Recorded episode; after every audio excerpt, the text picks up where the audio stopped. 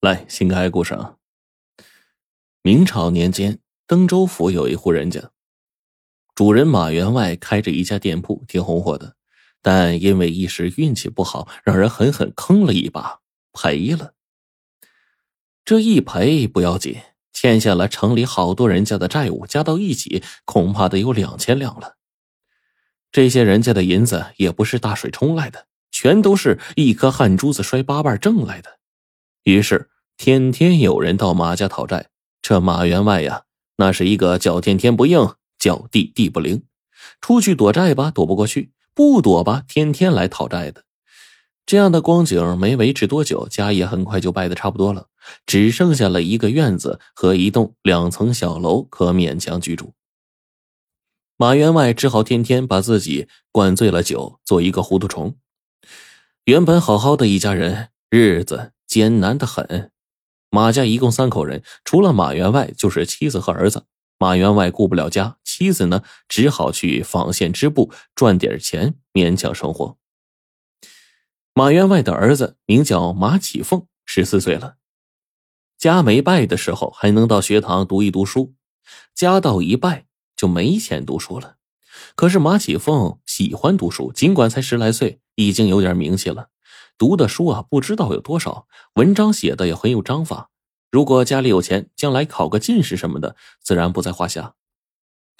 对马启凤来说，母亲纺线织布挣下的钱根本就不够家里用，况且还要想办法偿还人家的债务呢呀。马启凤只好出门找能赚钱的事做，可是他才多大呀，根本就没有人顾。后来。一个小商铺缺一个记账的，知道马启凤脑子聪明，认得字儿多，算数也好，就把他雇过去了。每天白天记记账，晚上回家啊，一个月给他一两银子。一两银子一个月不少了，但是如果想攒够了还账，哎，门都没有。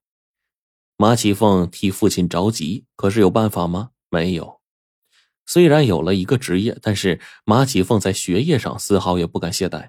白天出去记账，晚上回来，马启凤仍然是点着一个油灯，在楼上悄悄读书，读上一两个时辰，方才睡觉。每天如此，他心里总是有一个希望，将来能够考上进士，出去做官，赚了钱还债。父亲欠人家的债，老是还不上，让他愧疚的很。马家店铺出事的时候是春天，慢慢就来到秋天了。债主们纷纷上门来讨债，但是马家实在是拿不出钱。而这些债主呢，有都不相信，后来干脆抱着被子过来，白天黑夜守在院子里就不走了。马员外一看势头不妙，酒也不喝了，趁着茫茫黑夜躲出去了。这一下可苦了马启凤母子了。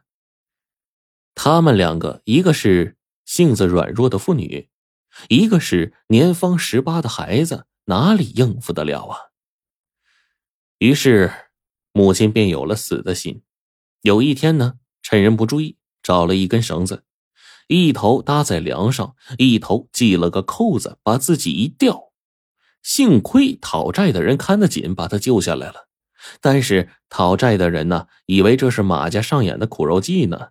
就是救下来了，但就是不肯撤退回家。这一天，马启凤从主人家记完账回来，知道母亲上吊自杀的事眼泪唰的一下就流下来了。他就抱着母亲苦苦哀求说：“娘，爹跑没影了，你要是再没了，我咋办呢？都怪老天不长眼，咋就让咱摊上这事儿啊？我是想死。”过去问问阎王爷呀！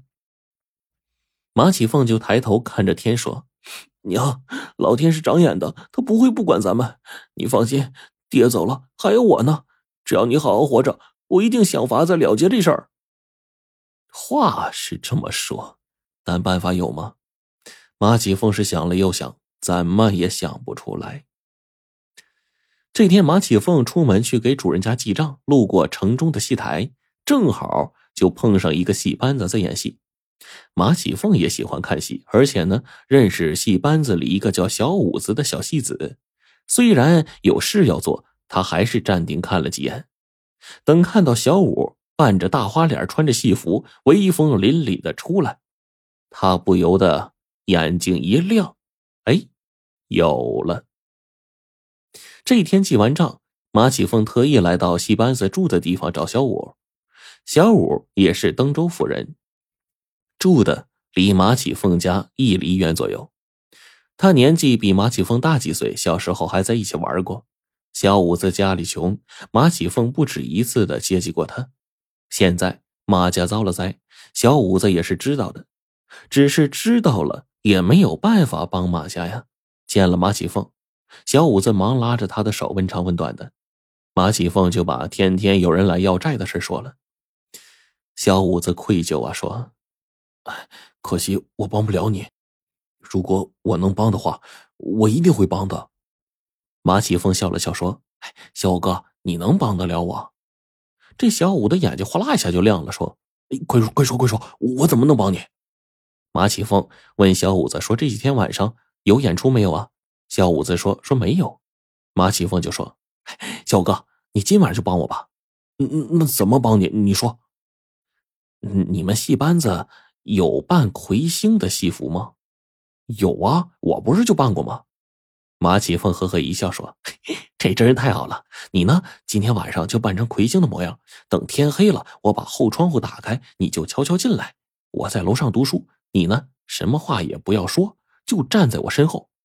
如果是有讨债的人上楼，你什么都不要做，什么都不要说，只管站着。”小五子就看着马启凤，满腹狐疑：“这这就行了？”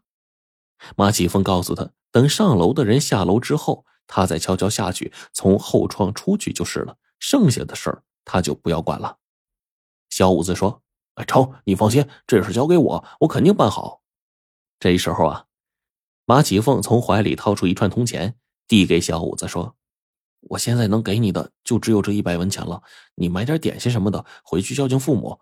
等以后发达了，嗯，不会忘记你小五哥的。”小五子赶忙推辞呀：“哎，你家里这么难，我哪里能要你的钱呢？”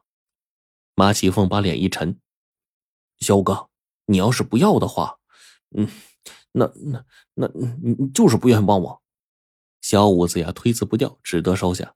他就拍着胸脯说：“放心吧，我今天晚上一定耽误不了你的事儿。”马启凤告别小五子，又买了一个蜡烛，这才回家。在家里等着讨债的十几个人呢，都已经吃过饭了，正在院子里商量着说怎么把马员外给揪出来，然后怎么尽早把债给讨回来。马启凤就绕过他们进了屋。这档口啊，娘正在做一碗米汤。马启凤喝了两碗，对娘说：“娘，你早早歇下，我想上楼读书。”他娘就说：“儿啊，外面这么多人，你读得下吗？”“哎，儿读得下。”他娘听了，又是心疼又是欣慰呀，然后就上楼去了。